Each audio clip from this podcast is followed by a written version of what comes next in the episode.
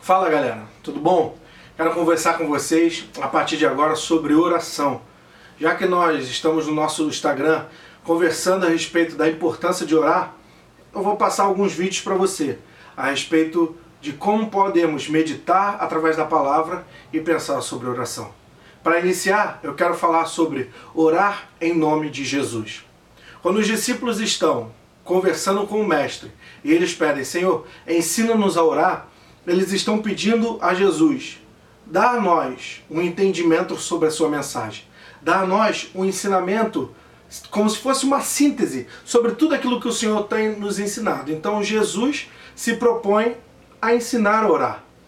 Toda oração é pelo nome de Jesus. Foi Dietrich Bonhoeffer que disse em seu livro Discipulado que nenhuma oração é imediata. Nós não temos acesso imediato a Deus, não. Toda oração é mediada.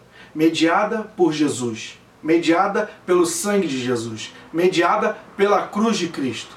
Então, quando nós vamos orar, nós oramos pelo nome de Jesus e através do nome de Jesus.